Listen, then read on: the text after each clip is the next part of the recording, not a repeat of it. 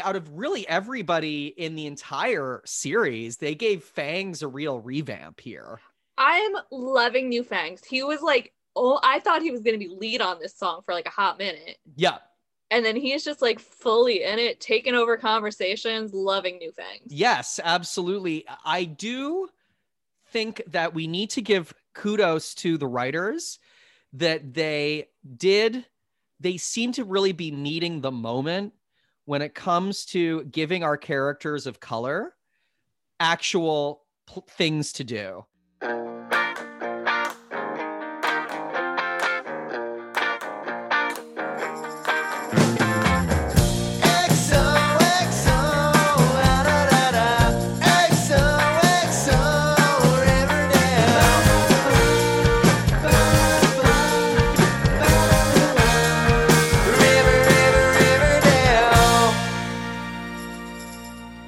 Hello, pals and gals, and welcome to another episode of XOXO Riverdale. Riverdale. I'm Louis Pearlman. I'm Kate Batter. This is your favorite Riverdale podcast that's hosted by two grown ass adult comedians. Uh, and today we're covering the episode Purgatory. Are we going to enjoy the seven year time jump? This is the big question on all our listeners' ears. You know, you have to stay tuned to, to know if we're going to enjoy it or not. Yeah. Purgator- Purgatorio. Oh, it wasn't title. Purgatory. No, it's the Italian. Oh my gosh. Purgatory. That's, you know what? I honestly think that it was listed as Purgatory on my DVR. So maybe it was accidentally translated. So I don't actually see what it was. Uh, I didn't see what it was listed as on CW, but on my little TV show app, it was Purgatorio. So either one could be right. Yeah. The same word. Yeah, but we'll we'll we'll we'll say it was Purgatorio because it is a reference to Dante's Inferno. Yes. But before we we get to that uh recap, 1st Mhm. of all, if you like what we're hearing, uh oh yeah, I actually have a shout out as well. so much going on this week. Hold on, let me find the shout out here. So, um we have a new listener. It is oh boy, it was in a text to me. So now I need to find it. Angeli, please edit all this out. Here it is. Uh, shout out to Jonathan in Yellowknife, who said, I love having a good recap podcast about the dumb shows I watch, and theirs is perfect. Thank you so much, Jonathan. Isn't that awesome? Yeah, I mean, I also love dumb recap podcasts, but to be the best one or the most perfect one, that doesn't mean we're the best, but we're the most perfect. That uh that's nice. Yeah, it's really nice. Yeah. So if you agree that we're perfect, you know, best thing you can do is subscribe so that you can keep listening to us and you can rate and review us and follow us on social media. You can do all that stuff. So Mhm. that being said, any big Riverdale fan news this week? We have two interesting news stories, and the first one just got more interesting as we were speaking Great. because it really sunk in. Uh we got Vanessa's baby name, Oh, what's what's the baby's name? River. Really? which for over a week I've just been, or I guess a full week, I've just been like, oh, River, that's a like River Phoenix, that's like a name. And then right now, while we were talking, it was like, she's on Riverdale. I can't imagine that she cares so much about Riverdale that that's why she named that baby River. I think it's probably more coincidental. You know, Yeah, it might be like because of a River- series of reasons, and maybe one of them is that she is grateful to be on Riverdale. Yeah, I, I don't like. I don't think it's related, but also like, she should address this. yeah. the other news while I was stumbling around trying to figure out who the new actors on the show are and getting no information, um, I did find that Lochlyn Munro, Hal, has been cast in the Suicide Squad spin-off series oh, called a- Peacemaker. It's on HBO, like it's a mini series. Yep. So good for him. yeah, I think that's great. Yeah. I love James Lochlyn Munro. I've liked Lochlyn Munro ever since he played a cop in Freddy versus Jason. So, you know. Good for him. So I have a little bit of like very fun fan news Mhm. that I saw on Twitter today, and I'm going to put the link to this in the show notes. So there's an author named Russ Burlingame, and I apologize if I mispronounced your name, Russ, who uh, is writing a book. And guess what this book is called? Kate, you're gonna love this. Oh no, what is it? It's no, no, no. This is like legit a really nice thing that I think you'll enjoy. Okay. He's writing a book called Best Movie Ever, a totally jerkin book. And it is an oral history of Josie and the Pussycats, oh the film my from God. 2001. I love this so much. Yeah, it's it's awesome. And so he actually has an Indiegogo happening currently. He's trying to raise $3,000. He's already um $2,400 along the way. But I thought that our fans would want to know because Josie and the Pussycats is such a really fun example of those characters and what to do with them properly. Uh, you know, we're both big fans of the movie on this podcast. And uh, I'm definitely going to donate a little bit of money. So uh, he's doing an Indiegogo to uh, get a, you know, just basically build a proper research budget for the book, but it's going to be a full oral history of the film Josie and the Pussycat. So best of luck to him. I think it's a really worthwhile project and what I wanted to plug on the show. It sounds like so much fun too. Like the people who are involved in it are all like fun, well liked people. Yeah, you get to interview Parker Posey and Alan Cumming and And then Breckin Meyer, like no Yeah. one in that movie is unlikable. yeah, everybody in that movie's really wonderful. Oh, Rosario Dawson, Cory Booker's Cory Booker's girlfriend. I was just thinking, what the fuck is up with Tara Reid these days? yeah, I is- want to know what Tara Reid's up to. yeah, what's going on with you, Tara Reid? We love you. We want to know. So the book is going to help us with that. So I, I just wanted to shout it out. Mhm. that being said, uh, I think that we're done with Riverdale news. So let's get into Riverdale views.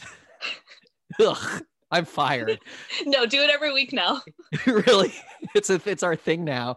So this episode, Purgatorio, this is technically the season premiere of season Mhm. five because of this weird broken up season that happened due to the pandemic.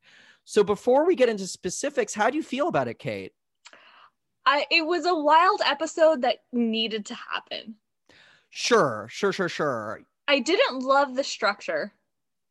Interesting. Yeah. Yeah, I I didn't mind. I liked this episode pretty much all the way through. I was cool with this episode.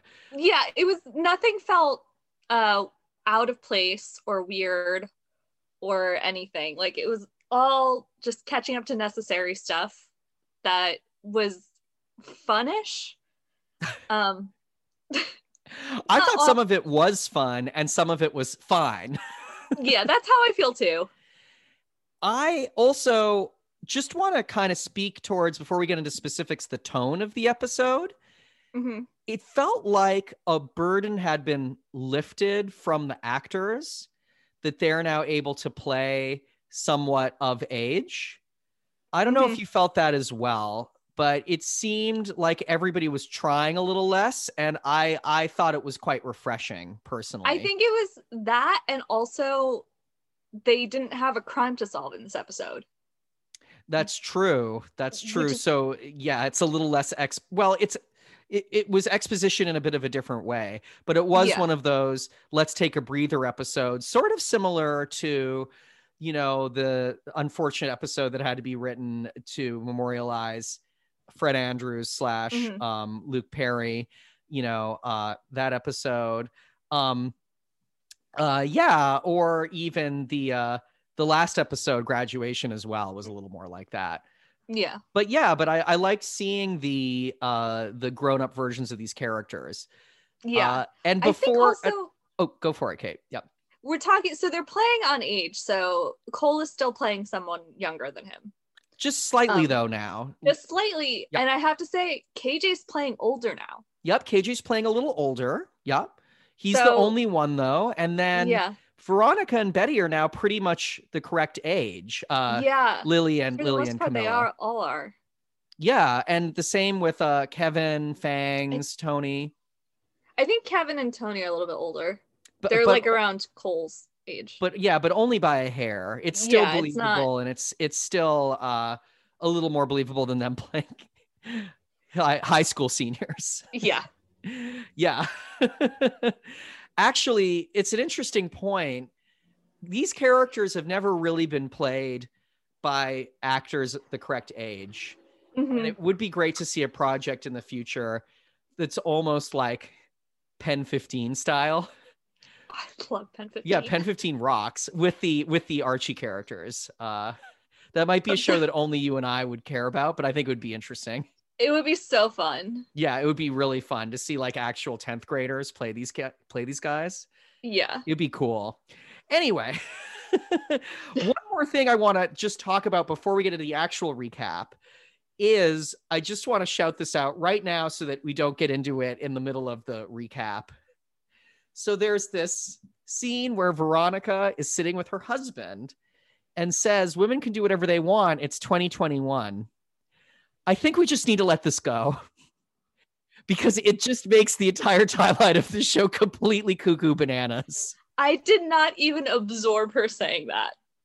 I, I Well, heard there's, it. there's a whole article that I've read some of already that's in Cosmo as of today on Cosmo, you know, uh, that's about Yeah.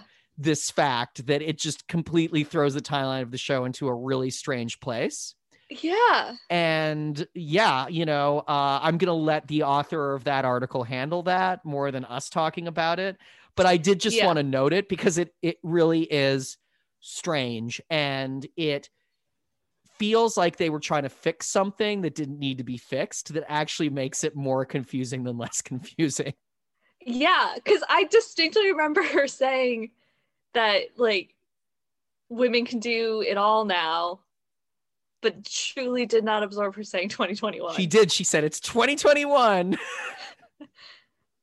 I wonder if there's a different edit. Like, I, I can't believe I missed that. yeah, like we could have been cool with suspending our disbelief if it wasn't just thrown in our faces by them being like yeah, it's wow. 2021 because this the Cosmo article brings this up. In the last episode they unearthed the time capsule that's 75 years later from 1940 uh 1940 or sorry 40 45. 45. and that means that that episode takes place in 2020.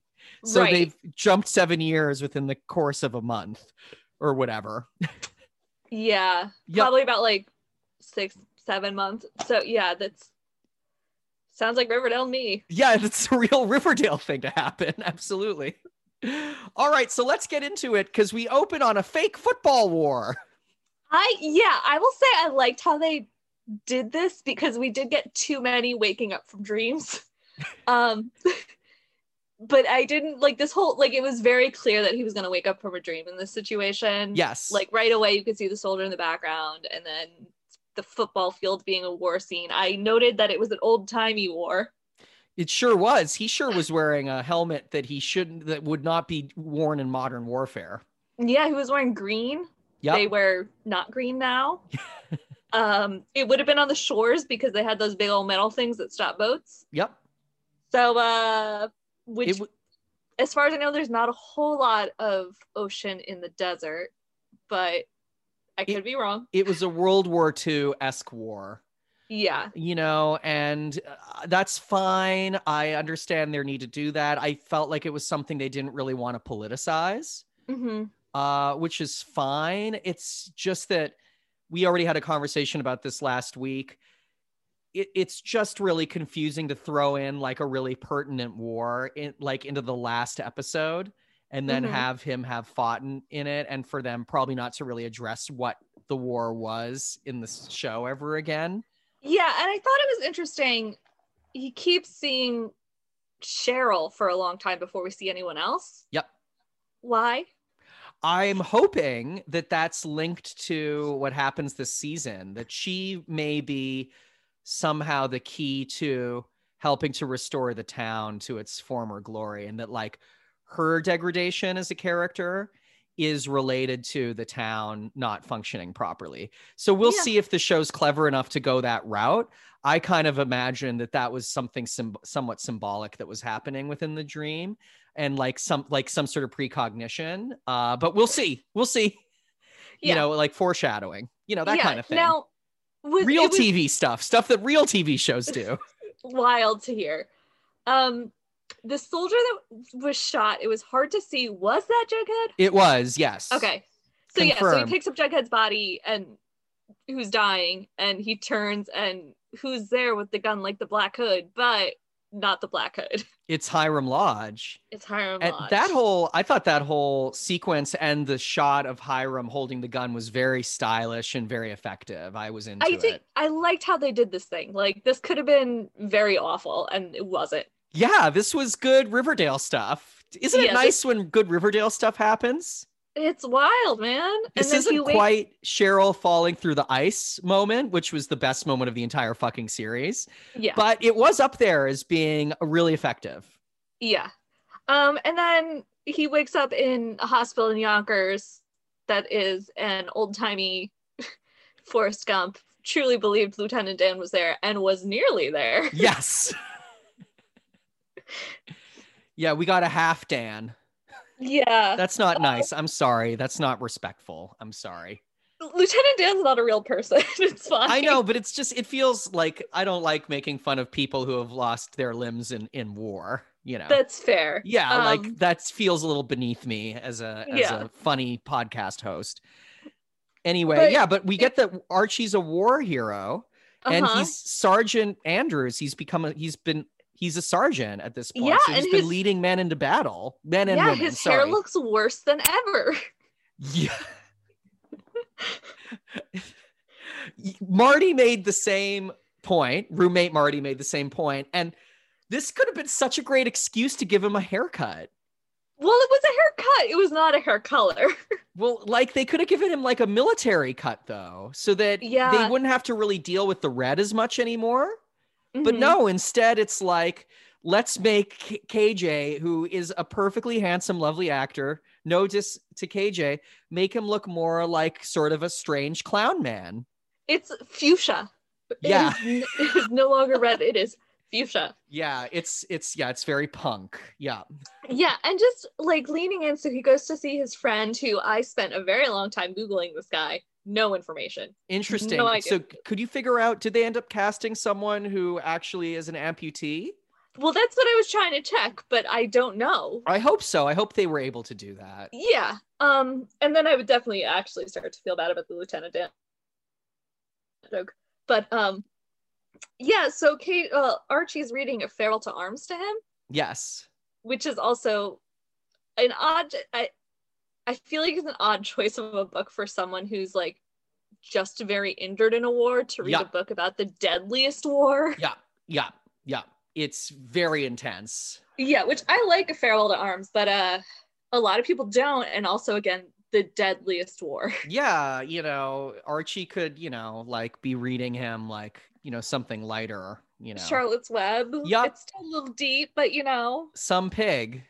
Yeah. I was going to suggest uh Bonfire of the Vanities, but you know. You know, here we are. Sure. Anyway, so Archie actually could have been reading him Jughead's book. That would have been kind of fun. That would have been really fun. Yeah. Um, but so Archie is reassigned to revamp, which by the way, this ends up truly not making any sense. Revamping the Riverdale ROTC, Yes.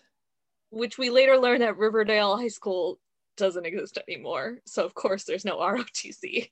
Yeah, yeah, yeah, yeah. Riverdale, yeah, ROTC is a problem. They're sending him back. It's just an excuse to get him back to to to the hometown. Yeah, because I mean, what horrible research on the military's part to not connect that there's no ROTC because there's no high school. Yeah. Like there's, it's phys, uh, you know, I don't know why I'm so bothered by this considering the show it is. Sure, but it's worth pointing out.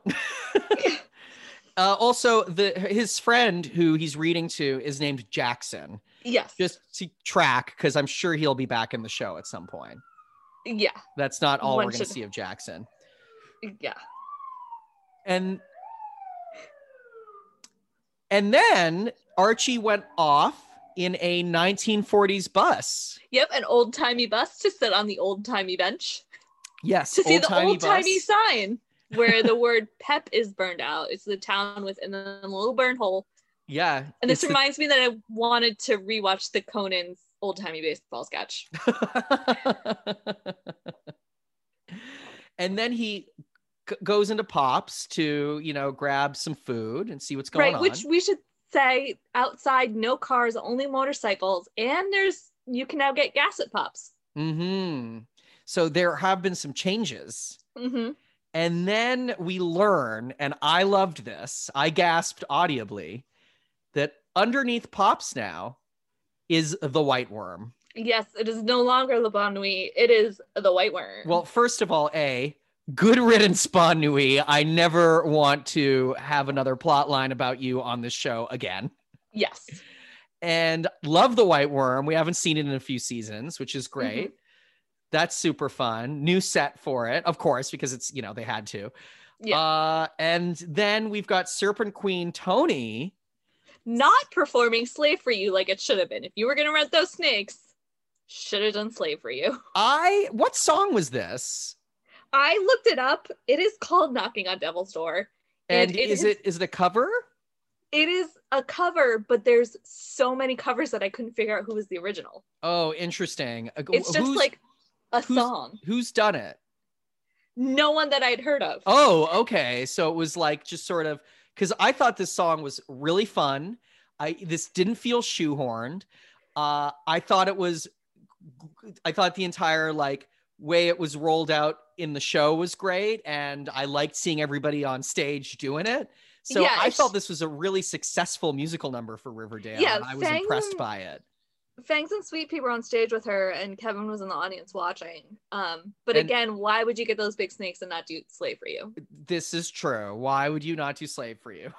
By the way, hashtag free Britney. Yes, of course. I've been We're- following this for months, and I'm glad it's gaining traction. yeah, we're a pro Britney podcast, in case you were wondering. Yes. uh, obviously we're a pro Britney podcast. So yeah, and also just want to say, out of really everybody in the entire series, they gave Fangs a real revamp here. I'm loving New Fangs. He was like, oh, I thought he was gonna be lead on this song for like a hot minute. Yeah, And then he's just like fully in it, taking over conversations, loving New Fangs yes, absolutely. I do think that we need to give kudos to the writers that they did. They seem to really be meeting the moment when it comes to giving our characters of color actual pl- things to do. And we'll get to that later on in the mm-hmm. episode. But it was, we really saw more from, you know, just to focus on Fangs, we saw more from Fangs in this episode than we have for like the entire series so far. Yeah, this was the most Fangs we've ever experienced. And it So was a lot of Sweet Pea too. Yep. Yeah. And Sweet Pea seems to be a character that they've sort of promoted as to being a little more important. And I hope that continues to be the case. Yeah. So that's great. Um, so yeah, Tony's pregnant, which we knew was gonna happen, and Archie asks who the dad is, and she's like, It's a secret. Um, and then that's the extent of what we know about it. It's very obvious that what's going to be revealed in a very appropriate for teens way in the next few episodes is that Fangs, Tony, and Kevin had a threesome Yeah. and just let nature take its course and whoever's baby that is is whose it is.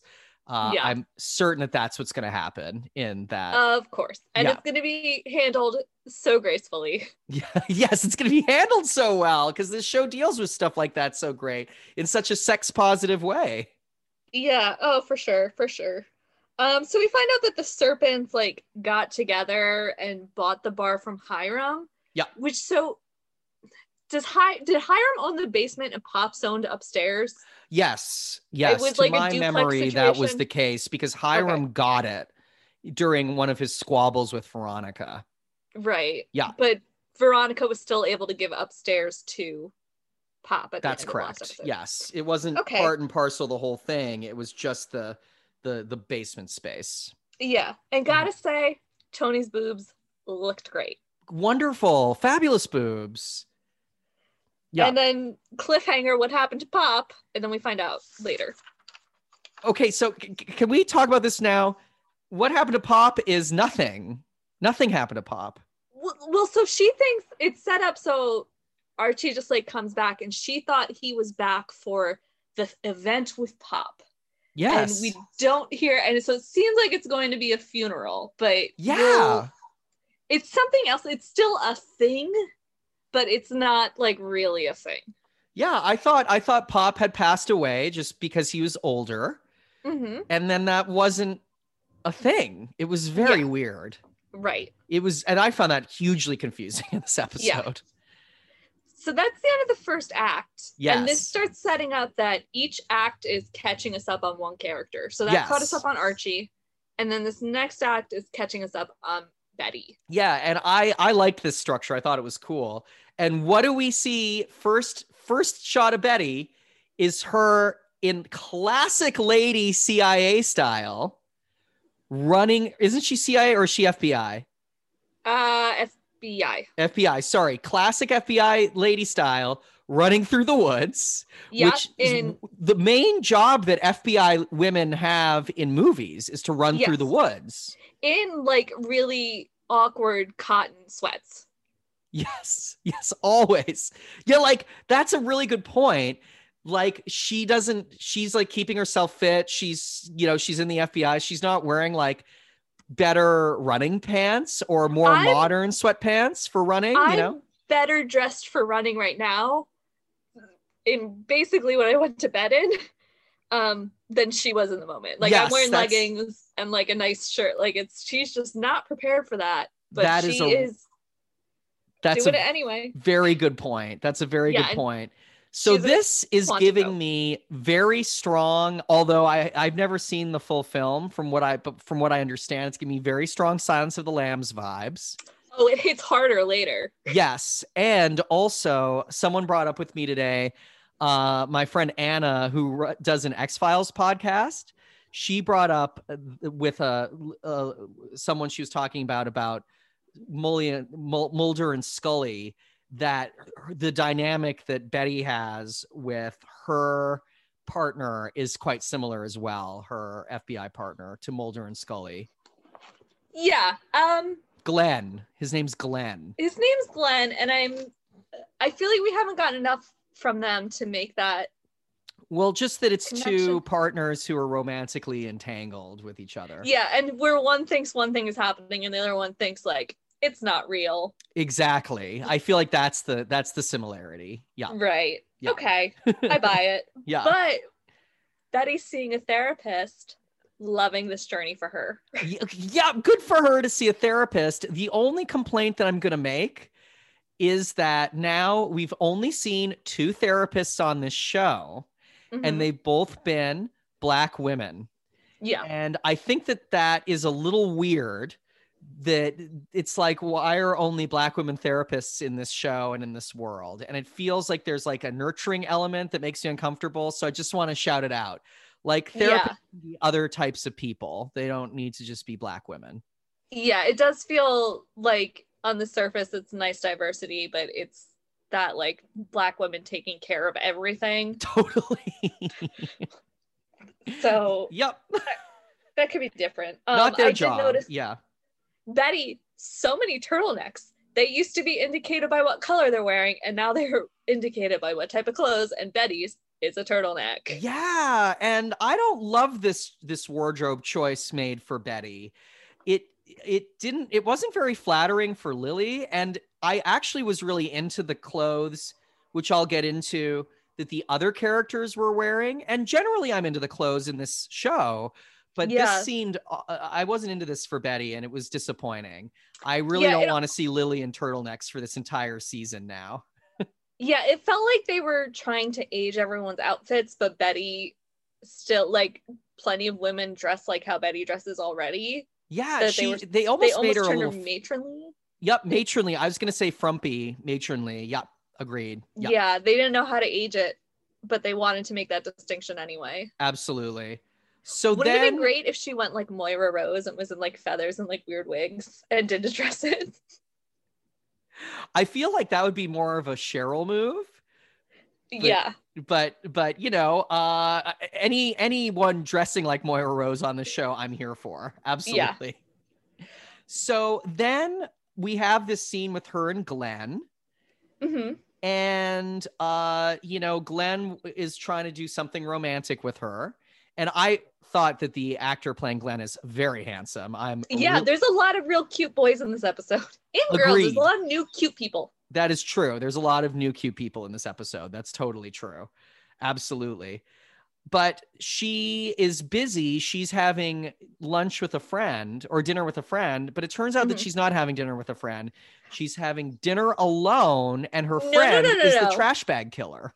She has a friend there, and how dare you write off Toffee like this? Oh, my apologies. You're right. Her friend is her cat. That's right. Yes, named Toffee.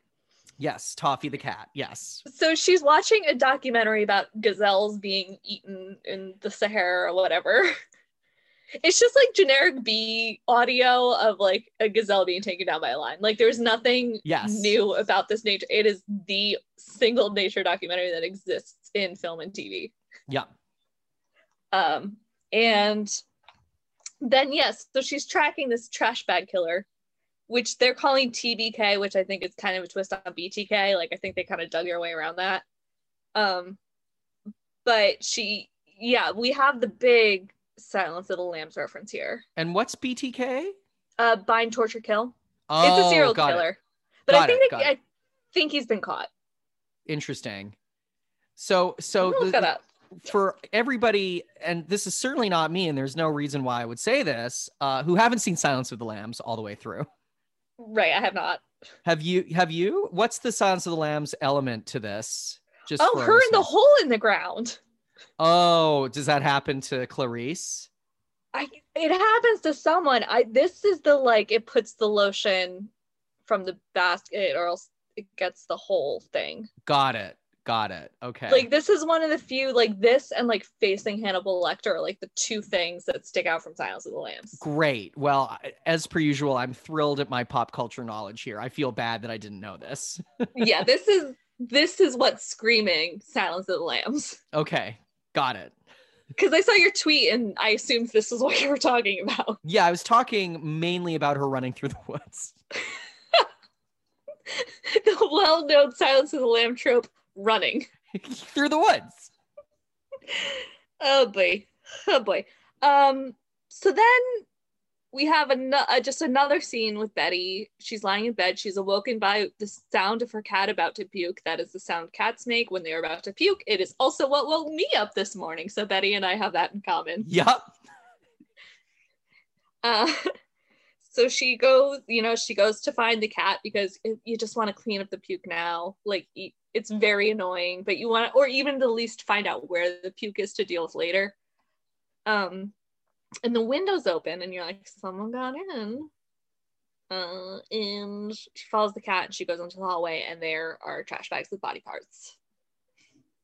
That's right. And then she turns around and there's the trash bag killer mm-hmm who is dressed in trash bags.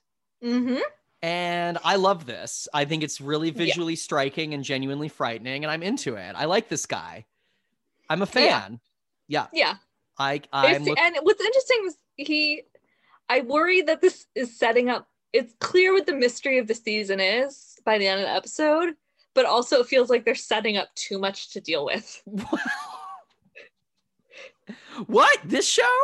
No. i know They never do Yeah. that on Riverdale. because now we've got like two mysteries to solve here and, And uh, they're both kind of like cartoony 80s horror movie mysteries as well. Like they're really leaning into it here. Like yeah this, I because feel like this the Stonewall prep mystery from last season was a departure, which I liked. This yeah. is different. yeah and we find out so she sees her therapist again and we she so betty's lying to the therapist she's saying i'm not having nightmares and we're like oh we just saw one betty Yeah. But it- the therapist mentions that while Betty was hunting the trash bag killer, he captured her and got away. yeah. So this is now not even like a peripheral, this is just part of Betty's job thing. This is going to play some sort of role that I am already sick of. yeah, he held her hostage for 2 weeks apparently. Yeah, that was her in the hole. It's, oh, what is, I don't remember. But oh, Buffalo Bill, right? That's the Yeah. Silence of the Lambs character that keeps him in the hole. Sure. I've never seen any of that movie, and I know this the whole thing very well. Well, I'm going to watch it. I think there was a take on it in You're the Worst, and that's like where I learned a lot of Got it. it. They go in like a really immersive how like haunted house. So then Betty Betty uh you know gets the call from Archie Yeah. and needs to go home. Mm-hmm.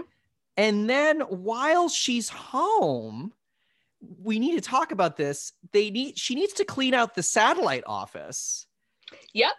because it hasn't been cleaned out in 7 years. Yeah, and she's just gonna start working there by herself, I guess. It was like that it's the satellite office. You can start picking that up, and it's like this was decided very fast because she found out 20 seconds ago that she's going back to Riverdale. yes. We know that the just the general government has no fucking idea what's going on there, She, absolutely. but they're still like, you know what? The ROTC should be active because there's a high school, and the FBI office is totally still there and hasn't been fucked over with, and is going to be easily operational. And none of that is true. Yeah, that's right. I'm gonna. There's something weird in the impeachment trial. Okay. It was someone, uh, a, a uh, congressman was being like held up by the police in riot gear. Like he was in a spotlight with his hands in the air, but I think it was them coming in to rescue him. Unfortunately. Yeah. anyway. yeah. So that's what that picture was. It was very like Elian Gonzalez the shot. So that's what kind of threw me for a loop there. Yeah. Back Okay. to our podcast. Yes. Elian Gonzalez is alive and well in Riverdale. and not Cuba.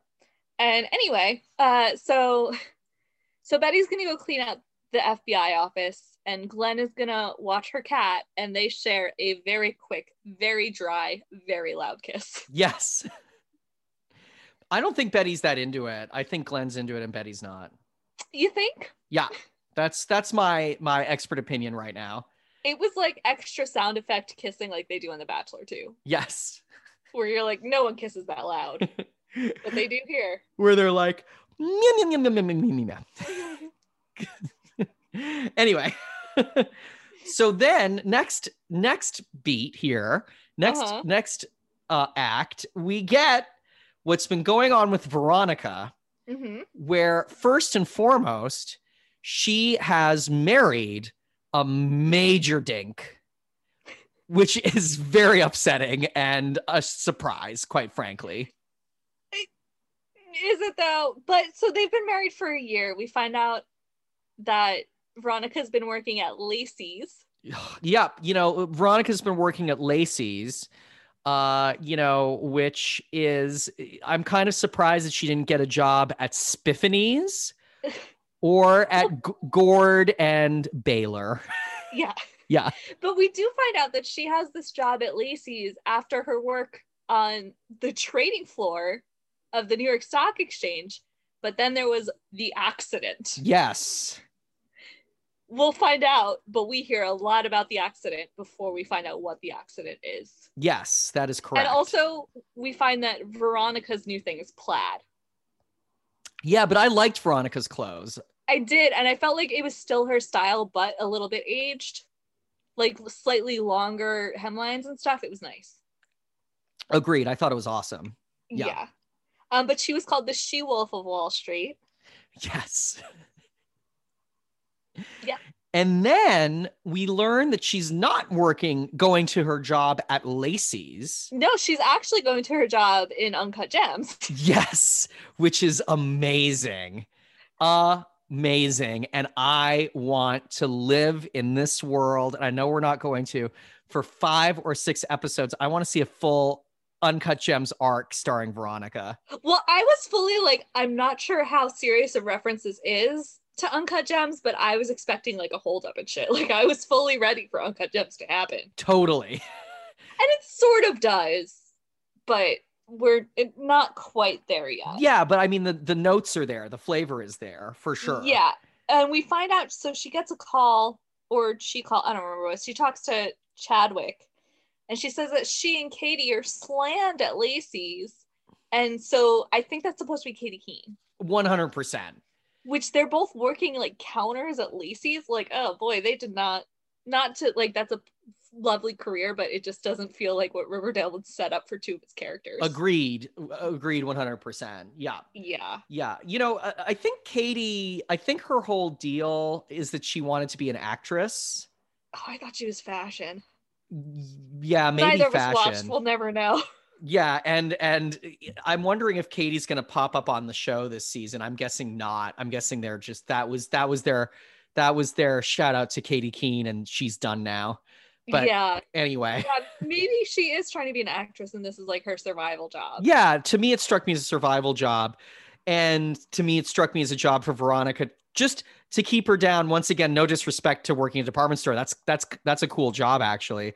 Yeah, but, was just previously- she's so into the world of finance and business that it just it doesn't seem like the right match for her. No, but she needs a slower job after the accident. yes after the accident. So this is when i wrote down that chadwick sucks and i hate him already and i'm not into him. And i can't Yeah. wait for veronica to leave him for archie. Can't wait Now I want to talk for a brief second about Vancouver filming. oh, please Was this I I think it has been too big of a time gap to be true, but was this Brian Kinney from Queer as Folks apartment? you mean the apartment that they're living in Yeah. well I- mean listen they were both shot in the couve so they Right. could certainly be reusing set dressings and stuff like that because i'm sure that they have some massive prop warehouses especially for like one-time sets like veronica's new york apartment Right, with the like lofted bed. that- I think I think they were reusing a Queer as Folks set now 20 years after the show. yeah or elements from it i wouldn't be Mhm. surprised that have been in circulation Yeah. So Yeah, absolutely. Small world. yep Um, so we find out that so Chadwick really wants kids, and Veronica's just not ready. She's not against it. She's just not there yet. And you know, it's the accident has affected their sex life. yes and the sex used to be amazing which i didn't need to hear But uh, you know, makes sense.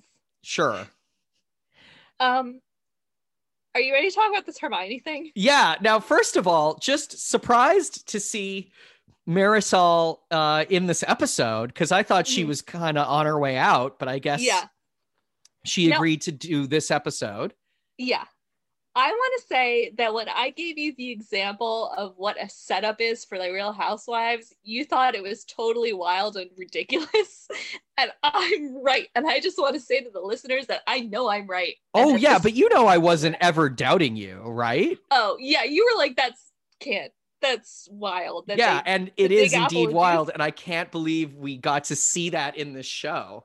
because this isn't a Riverdale take. This is what happens on the Real Housewives. Absolutely.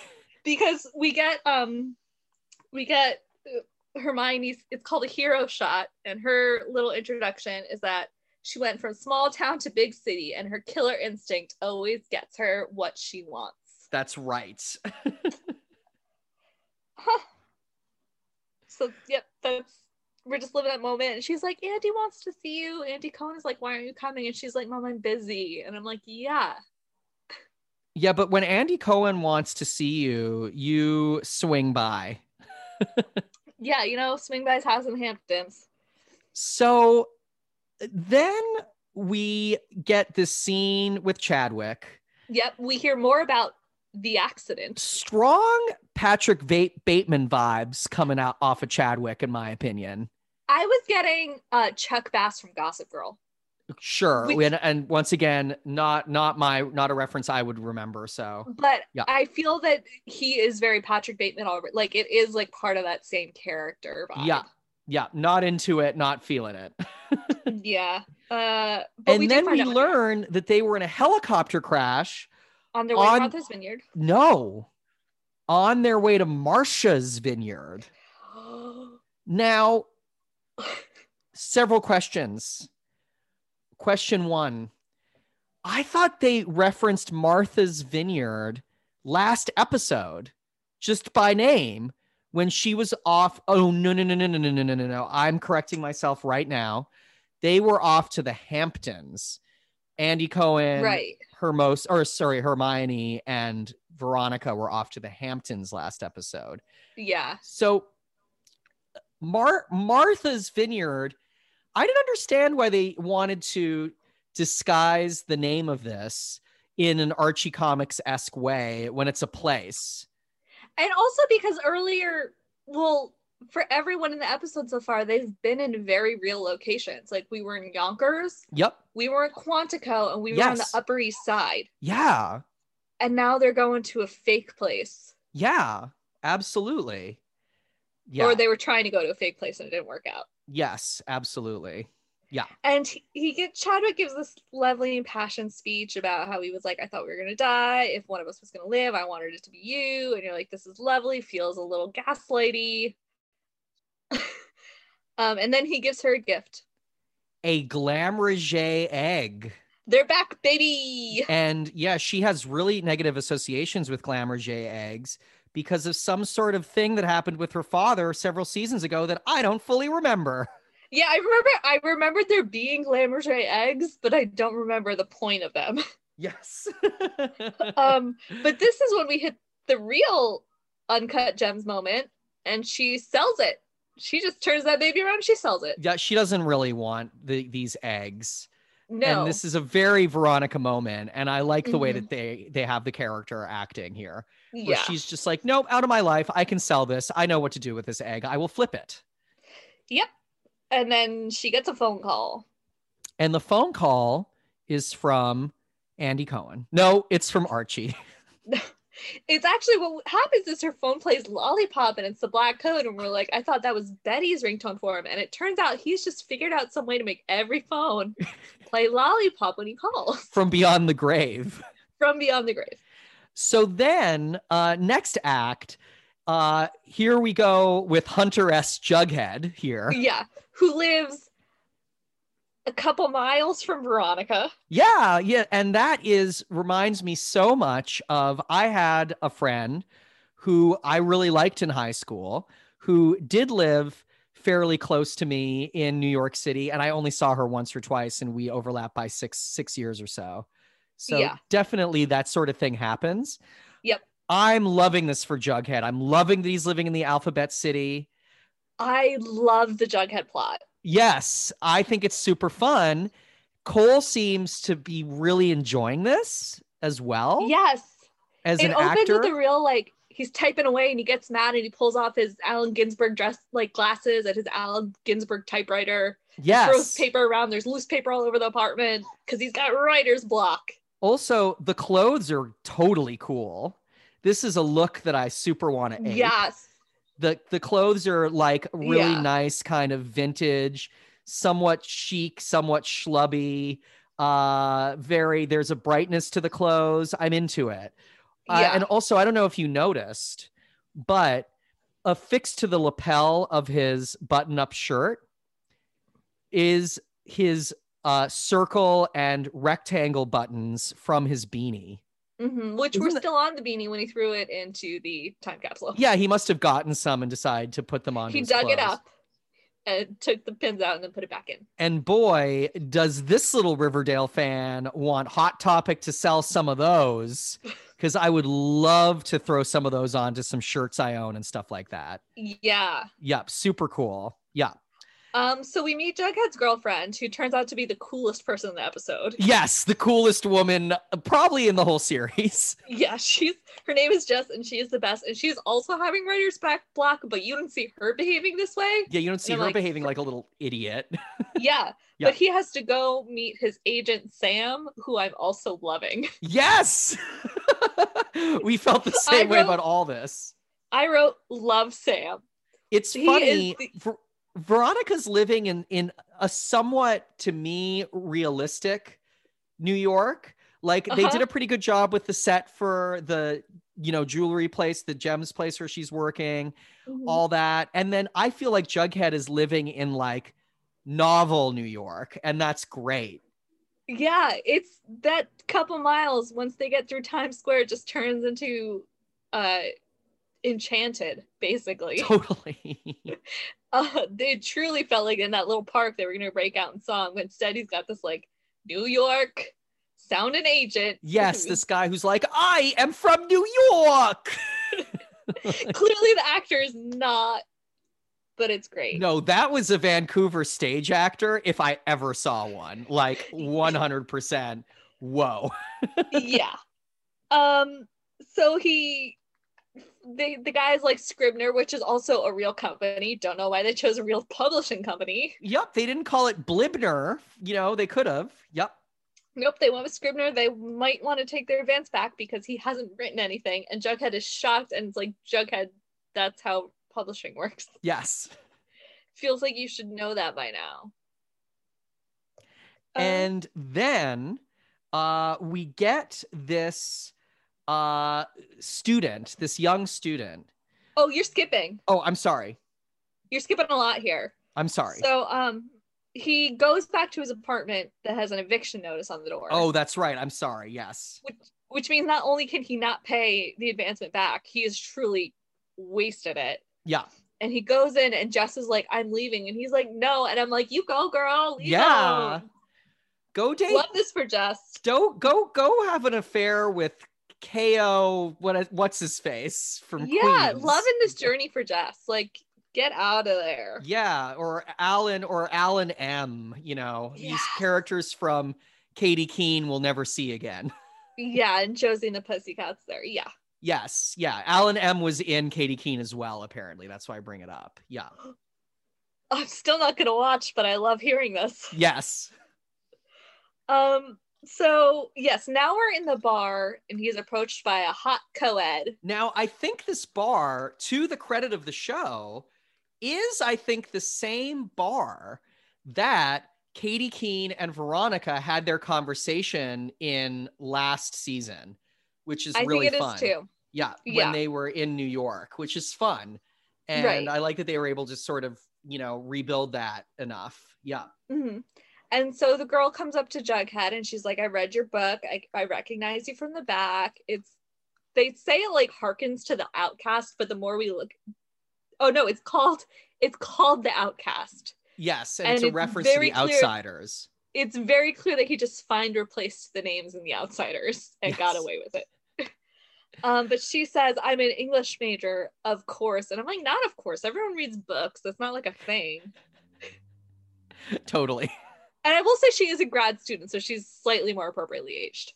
Yes, yes. I thought there was going to be some sort of trick later on where she was like, I'm actually a first year undergrad. Uh oh, Jughead, look what you did. But that didn't happen. Thank God. Yeah. But boy, do we get beefy boy. So, okay. I, I, I want to uh, really just be uh, open and honest on my podcast uh, about this. Uh, so I'm going to be vulnerable for a moment for everybody. Uh-huh. I, I thought this was a very hot sex scene. I was really feeling this. Uh, Oh, was I wrong. alone or was this steamy for you, Kate? This was the steamiest yet, and I feel like it's because it felt the most appropriate. Yes, I agree. It felt appropriate. It felt there was a sense of fun to it. Uh, Mhm. And yeah, and then we got to see that Juggy has this very sexy chest tattoo. That's Cole's, apparently. Oh, really? So they're just letting him have it on the show. Yeah, they're just digging in. I love Allegedly, I don't know. I saw it on Twitter, and Twitter's gotten a lot of things wrong about the show. I, I I went on a few dates with a fellow who had a chest tattoo, and I was feeling it, to be perfectly honest. So I liked this a lot. Yes, Mhm. absolutely. Uh, loved this, and was sad that the door closed when it did. You know, that's what imaginations are for. Uh, absolutely, but you know, some with some, and I know that the sex scenes they we were warned that the sex scenes were going to be a little less steamy this Mhm. season because of the uh you know because of the regulations you know the way they have to shoot safely so less steamy sex scenes uh which is fine uh because in a previous season you know just the archie veronica stuff was off the chains insane and i kind of wanted that for this scene but they're not gonna they're just not gonna do it and they're not never gonna do it for jughead so i need to stop wishing for that Yeah. yeah Um. So we get that great scene, and then the next morning, Jughead's I don't even remember what he was doing, but she comes out in his S t-shirt. Yes, in his old shirt, and it gives Mhm. him a moment of pause. Yeah, she's like, "Is this shirt okay?" And he's like, "Where'd you get it?" And I'm like, "Jughead, you know where she got it." And she's Yeah. like, Your drawer, is it okay? And he's like, Yeah. And I'm like, Where did you think she got it? She came to your apartment last night, not with like a duffel bag of next day clothes. yeah, it was a it was a one night stand type deal. Yeah. Um so this teen, scene takes like a turn. So she looks at a little article on the wall where we find out that Jughead is a member of the new Brat Pack. um, and she's like, "Oh, interesting. I read that article a couple times." And then she very seriously is like, "I've actually read it so many times, and I knew exactly who you were." And I'm like, "Oh, is it a stalker?" And it Mhm. sort of is, but it's not as exciting as I thought it was going to be. Mm-hmm.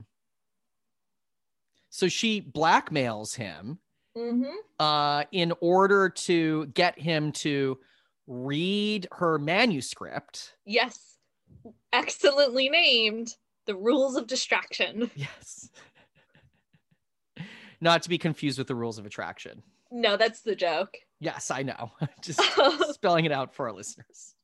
Yeah, but we Yeah, so this scene it we find out that like he has creditors after him.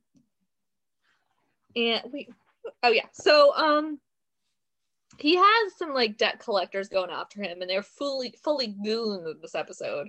Yeah. So it's unclear if they're legit or not because then they also have a business card. Yes. Um, but he says he'll read her novel if she answers the door and says he's not home and says he's in LA. That's right. And now I'm like, is he is she is he gonna have to deal with this now too? Is this our third mystery of the season? Well, this is to be brushed over subplot that we're to want to see more of, but we're to be seeing more of the fucking truck killer instead, you know? Yeah. Skeleton this is truck man, you know? yeah. Yeah. So, uh yeah. plotline's dead. It's it's gone. Yeah. That's the last we see of Cora. that wouldn't surprise me literally at all. Nope. And then Jughead gets a phone call. and he's just sitting down to read this manuscript and i think that it would be such a fun twist if jughead stole her book from her and was like this is mine and, she can't fucking do anything about it because she blackmailed him you know I love this journey. Actually, can this be the new show? jughead steals books from women yeah Yeah, and sells them as his own, and it becomes a show about plagiarism. yep problematic jughead Yeah, it's like we get into like torts law, and we're all like loving this. yes Um, so the next scene, the next uh segment is following Cheryl, which I it felt like they were setting up as her her as like a fifth member, which I liked. yes well cheryl's gotten important Yeah, in the in the arc of the show 100% right. So, so yeah so we learned that tony's a guidance counselor which is cool right, working with Kevin as a drama teacher at Riverdale High, which later is doesn't exist. I I don't remember that being the case. Do they say that Riverdale High has been closed? Yeah, well, they because we get to the Sodale thing, and then Archie's like, "Oh, do the kids start going to Sodale High? Like, do they get bussed over there?" And then she's like, "No, they go to Stonewall." Yeah, yeah. Okay. Okay, well we'll figure out what's happening there. Or we'll never figure or it out. we'll never figure it out. Yeah. Or This it's is just the weird end of it. writing. Tony lives on Cloverfield Lane, Yep, which is awesome. yep. Fun little movie reference there. yeah. Really, really heavy-handed. uh, and she, the serpents totally went away. I guess they went off to Ohio with FP when they left that parking lot. That was all of them. Yeah. and uh she just restarted it and so she's the serpent queen because she was like yeah let's do it Yes, and I love all this. I'm into Yeah. this for them. I think it's cool. yeah um and then archie's like what happened to cheryl and everyone's like ooh I wish that had happened on the show. What happened to They do- Cheryl? And everybody's like, "Gah, gah, gah, gah." they do give her like a and like They- shake their heads they do, but Tony deals with it well. yeah she decides she wants to tell Archie what's going on. I just want to pause and say, I love the pairing of Archie and Tony. It's two characters Yeah. that we haven't seen interact a lot, and there's just a good vibe between the two actors in this episode. And I hope that this carries through the season. yeah so we find out that cheryl's basically miss havisham Yes. Um, Yeah, Cheryl's gone full Grey Gardens. yeah, Another good is in- reference. Thornhill is being uh re uh I can't think of the word renovated. Thornhill is uh, being renovated. And we get more into the renovation later, Yes. but uh we find out that like Hiram and Reggie's working with Hiram. Reggie in this one scene is very frightening. And I love what they've done with him. And I hope we get to see a lot of that and make Reggie into like a real baddie this season. Ooh, that's fun. Yeah. Yeah, I think that's a great move for him. And uh, I really found the two of them appearing, you know, at, Cher- at Cheryl's at Cheryl's at Thornhill. That Mhm. scene was very effective for me, and I liked it. I, I like this move for all the characters. yeah, I like that it's giving Reggie something to do without like giving another plot line. Like they just like nicely integrated him into an already existing one. Definitely, Reggie being Hiram's right hand man is frightening. Yeah, Yeah. And we also get talking about lapel pins, a different, smaller spider brooch. it's awesome. Yeah, Yeah, it's way Spider Brooch 2.0. yeah, it's like an actual gem. It's very lovely. It is It's not plastic because the other one's plastic. there's a lot of like fake merch that I want from this episode. Yeah. New the spider OG spider brooch. brooch was like legit Yep. from Bakelite, but this is just like a lovely spider. Yeah, like new spider brooch, jughead pins. Also, tie-in novel. I want to read uh, you know, the Outcasts? outcasts. Yeah, I totally want to read the outcasts and for it to be like a thinly veiled like novel written in like a hard pulpy style that's about like jughead's high school experience you know Yeah. yeah Yeah. anyway Um, so Cheryl's like, I'd love to paint you, Toni. And I'm like, like one of her French girls. Yes Um, and we find that, like, first of all, loving that Nana Rose has not aged a day and is totally still kicking and more with it than ever. yes Um, but there's a lovely scene that I all it's lovely, but I also hate it. Um, where Toni explains that her family is totally okay with her being out and they appreciate what Cheryl's done for them and that Cheryl's like really do redeem like redeemed the family. And then Toni's like, I kind of want to get back together. And I'm like, Toni, no. And then Cheryl's like, no. And I'm like, thank you, Cheryl. But then Cheryl's reasoning is wild. well I certainly understand someone holding k- you know holding a torch for you know they did have a positive relationship in high school Yeah. and it ended sort of not at any fault of their own and it was really quite crushing for them when they ended it as well so i understand that i do i do also want to see toni move on that being said it being seven years later for sure Yeah. But it felt Toni, too like- strong for seven years for someone who's been like blowing her off. toni like i don't think that it's someone blowing her off though i think that it's that toni is can tell that like cheryl's going through her struggles and maybe she thinks that eventually cheryl will come to and will you know be brave enough to take that sort of romantic risk with toni. And i do have to say that that is like very much part of the queer experience. Like there were like plenty of guys that i was ready to be in some sort of romance with over the years who weren't quite there for whatever reason or another and it very often had to do with like gay stuff so i thought this was somewhat well written uh you know and then but it i did not end up with any of them and that was a growth for me that i want to see toni go through as well you know Yes. Yeah. And also because Cheryl is turning Thornhill into the Winchester Mansion. Yes. Well, no, no, no, no, no, no. That's not quite. I feel what Cheryl's saying. What Cheryl is saying is that she feels like she's lost in her own Winchester mansion, and that she doesn't want to drag anyone into that. You know? Not quite, because she really brings up that the Winchester lady does the renovation things to get away from the curse. And we saw Thornhill in renovation without much of an explanation a Sure. couple scenes earlier. So I think she is doing that.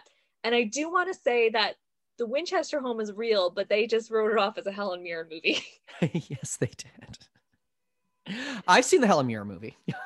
I have not, but I knew about the house before it. And then that Um. arc has an ending, which I am not feeling. Oh, I'm so into it. Oh, really? Okay. So, So we find so Cheryl finishes the portrait and sends it to Toni, yes. and it's hanging on the wall where the Veronica painting used to be. Mhm. And we go back to see Cheryl, and she still has it because she's forging art now. Yes. And I love that Cheryl's an art forger and that Nana knows how to like appraise it appropriately. Like, I love that there's this whole lengthy, this did not start in these seven years. This has been going on for decades, is art forgery in the Blossom family. this that's so funny because this is the moment for me that I was like, well, I'm already tired of this. I'm not interested in an art forgery plotline on Riverdale. Oh, yeah, no, I don't want a whole plot line. I just love that this is what she's doing for Well, living. we're gonna get a half-ass plot line because this is another C or D plot for the season, baby. yeah, yeah, yeah.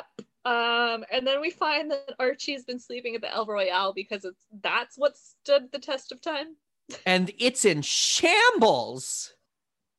El Royale in shambles. Hiram has stripped the town. Yep. Riverdale is lawless now, other than Tom Keller, Zaddy Tom. Well, this isn't so. This we should say this is in the next act break. yes, that's right. This, this- is in the next act break. Riverdale is the in. burned is- out fire station. The, the burned out fire station, which has apparently been burnt since before Archie left. Yep, big problem. Yep. Big Tom is the only cop left. yes, Tom is the only cop left. So I am into this post-apocalyptic Riverdale, degraded like Road Warrior Riverdale. Yeah, that's going to be really fun. That's a lot of heightening for all the stuff that was happening with the characters before the time jump. I liked it. Right. So Sketch Alley is now Skid Row, and there are rabid dogs. Uh yes, there's rabid, and, and wasn't there a plot line with rabid dogs already on this show? Was there? I feel like there was something with roving dogs with the with Archie when he was a vigilante, but maybe I'm getting mixed up with that. Maybe I'm wrong. It yeah, rang sort of a, a a bit of a echoey bell, but I could be wrong about that. I, Anyway, I don't remember, but that does not mean it didn't happen. yes. So the main Riverdale drag hmm is now the lonely highway. Yeah. Uh, and you know, truckers try not to drive it at night. Right, because bad things happen after dark, which she presents as new information, but is not. Yeah, totally has been happening in, for the entire course of the series. But Yeah. this is how we get to Skelly Trucker. Yeah, eventually we get to Skelly Trucker. Mhm. Um, so Toni then explains where Hiram has been funneling all this money, which is into Sodale, which I'm guessing is South Riverdale, based on how it's presented. um, and Archie's like, so is that like where everyone's going? And she's like, yeah. And he's like, so I guess all the kids go to Sodale High. And she's like, nope, they go to Stonewall Prep. And I'm like, that is very confusing for property tax purposes, but sure. I also would love if, you know, they're using Sodale, Sodale, Sodale, so- Sodale. I would love if they somehow brought Greendale in at this point because Sabrina's been canceled. Yeah. So this would be a good season for them siphoning people off to Greendale, you know? Yeah. Yeah. But then we have to deal with magic. yeah, that's fair.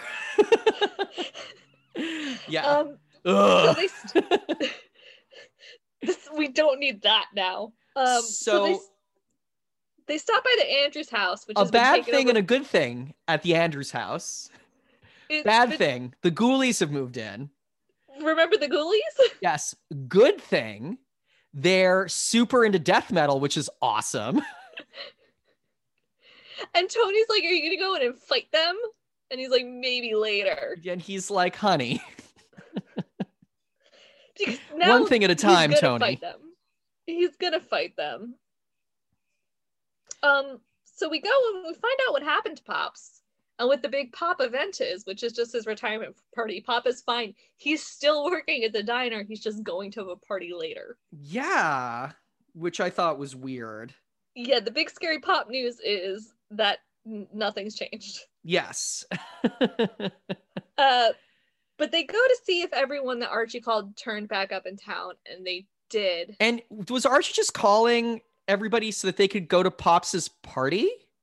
No, because this turns into the same. Well, and it, how far you're watching community anyway? Community eventually turns into the study group turns into the Save Greendale community Save Greendale committee, Great. and that's kind of what it is. Is he calls them in to help save Riverdale. yeah, okay. So, So Toni's also now. He's like Toni, you're part of this, and she was Wha- like, okay, so Toni's one of them now. talk okay, before we get to the Toni thing, talk me through this cuz to me this seems insane. So Archie has dragged all of his old friends he hasn't seen in 7 years away from their Mhm. lives as adults Mhm, to go back to Mhm. their hometown mhm. with the nebulous goal of saving the town. yep. That is r- so weird. It's Riverdale. It They need that, a motive, sure. that's disappointing. You know, comparatively to the plot of just because I feel there's some similarities to the plot of Stephen King's It. hmm The second part of It is that all of these now adults need to go back to their hometown to Derry, Maine, because Pennywise has returned and is killing children. He's an Mhm. evil clown. hmm I'm really surprised. They could have done something really fun by being like, there's a Black Hood copycat killer. This skeleton thing, I need all your help. Something really serious is happening. And instead, it's just yeah, that if they'd waited 30 seconds, it would have made sense. nebulously, the town is in shit. So they all have to stop all the shit they're doing to go back to Riverdale. yeah. I will say the only thing I like Stupid. is that um community, the introduction of the Save Riverdale the Save Greendale committee has my favorite cold open. Great. And I would love to see it on on Riverdale here. It sounds like it would kind of make sense based on the town situation. So I would love to see it. now uh okay toni so toni's like i'll let y'all catch up and they're like no Uh-huh. you're gonna sit with us and this is very symbolic that vanessa the actor made a completely reasonable stink online during the black lives matter uh, uprising over the summer and Mhm. saying you know i don't really get a lot to do on this show and it's kind of shitty. Mhm. and uh they're like no no no. Now you're gonna have so much to do on it. Look at you. It's wonderful. Uh, yeah. and that's fine. Whatever they need to do to make it happen. And i don't mind this sort of moment this kind of metatextual moment where they're like no you're an important character and we're gonna have you in the show more. I thought that this was fine Yeah, because it feels like early in the episode, like we do get more like fangs and sweets, but it's they're still gonna be peripheral. Like the, they very much set it up as like there's the gang and there's their friend Kevin and there, there's Kevin's friend Fangs. definitely but now Toni's like a major player, and I think that's cool. I've always wanted to see more of Toni. Uh, always, even when it was like potential romance between Jughead and Toni, like very early on, it felt like she Mhm. just wasn't in it enough for us to really get to know her. yeah. So I think that's cool. I'm into it. Mhm. And then, And then- we we learn about Squeaky, Right, Lynette so this Fields. is our- full introduction to Tabitha, which is Pop's granddaughter. Yep, Tabitha It was early in the episode, but this is like a real moment with her. She So- says goodbye to her friend Squeaky. So Squeaky's real name is Lynette Fields. hmm So, uh, just you know, uh, for our listeners that might not know, Lynette Fromme, uh, Squeaky Fromme, was uh, one of the murderers in the Manson family. So that's who they're referencing there. That's why they named that character Lynette Fields slash Squeaky. Is it's a reference to Squeaky Fromme. Now we know. Yes. Yeah. And that is not her role in this, though. It seems she is not so much a murderer as much as a murder victim. Perhaps, or is she getting into skeleton truck and then is she going to get taken away to a Manson cult? You know, She we'll see. She gets in the skeleton truck and then learns to cover herself in garbage bags and kill people. That could be it as well, 100%. I don't We know how the see. timeline matches, but the timeline does match at all. Yes, so she hitchhikes and she gets in this big old truck with a skeleton on the front, Mad Max Fury Road style. Totally. And that's the episode. Not my most favorite cliffhanger because it's about a character that I don't care about at all. Yeah.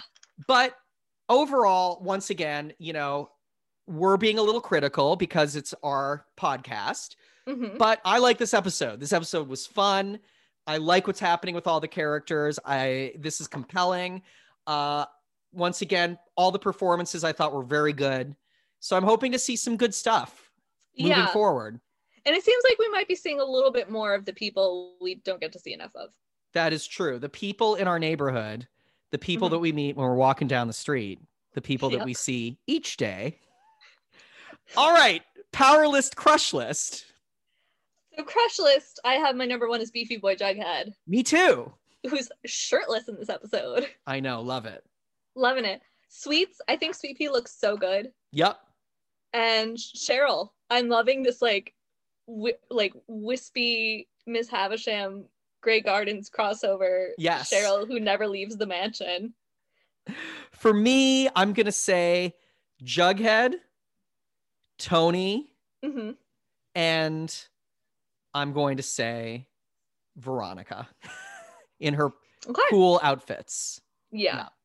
But Toni's great boobs, Toni. Great. Great boobs on Toni. Power list. I I liked doing the powerless this week because it feels like some finally we have people doing some moving and shaking. Yeah. So I mean, number one is Vegas, of course. He's Yes. clearly the one running the Ghoulies house. He's the only thing that's kept it from burning down. yeah. yeah. And then I had this whole thing like poor Mary didn't like that was never her dog. She never signed up to have a dog, and then she was in charge of one now. I know. Um, but so I have in n- in flip flopping order, I have Archie and Hiram because Archie's the one that's bringing everyone together, but Hiram's the reason why Archie's bringing everyone together Mhm, mhm. in like kind of indirect way, and then Toni because she's connecting the dots for everyone. Absolutely. Absolutely. Yeah. Yeah. I feel that I would, I have it reversed slightly, but Mhm. Archie, Toni, Hiram. Yeah. So Yeah. we're in pretty much agreement because it was a more clear episode than normal. Yeah.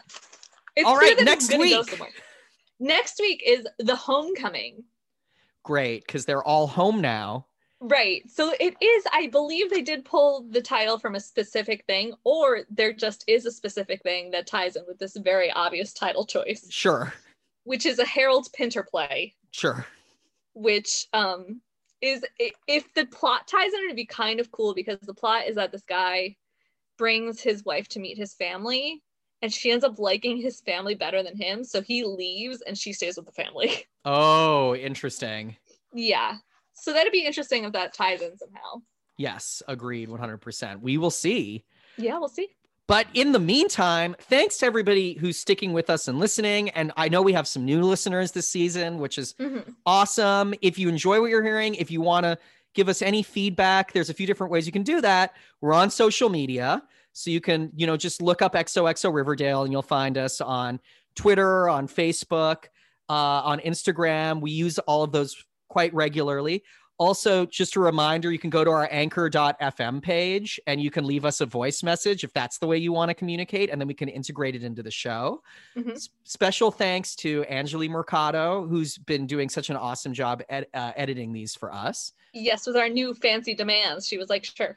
Yeah, totally, with our tighter turnaround. And uh, Louis Aronowitz, who wrote a theme song four years ago, and it's the theme song that keeps on giving. yep, it's a theme song that never ends. Well, everybody, for XOXO Riverdale, I'm Louis Pearlman. I'm Kate Batter. Bye. Bye.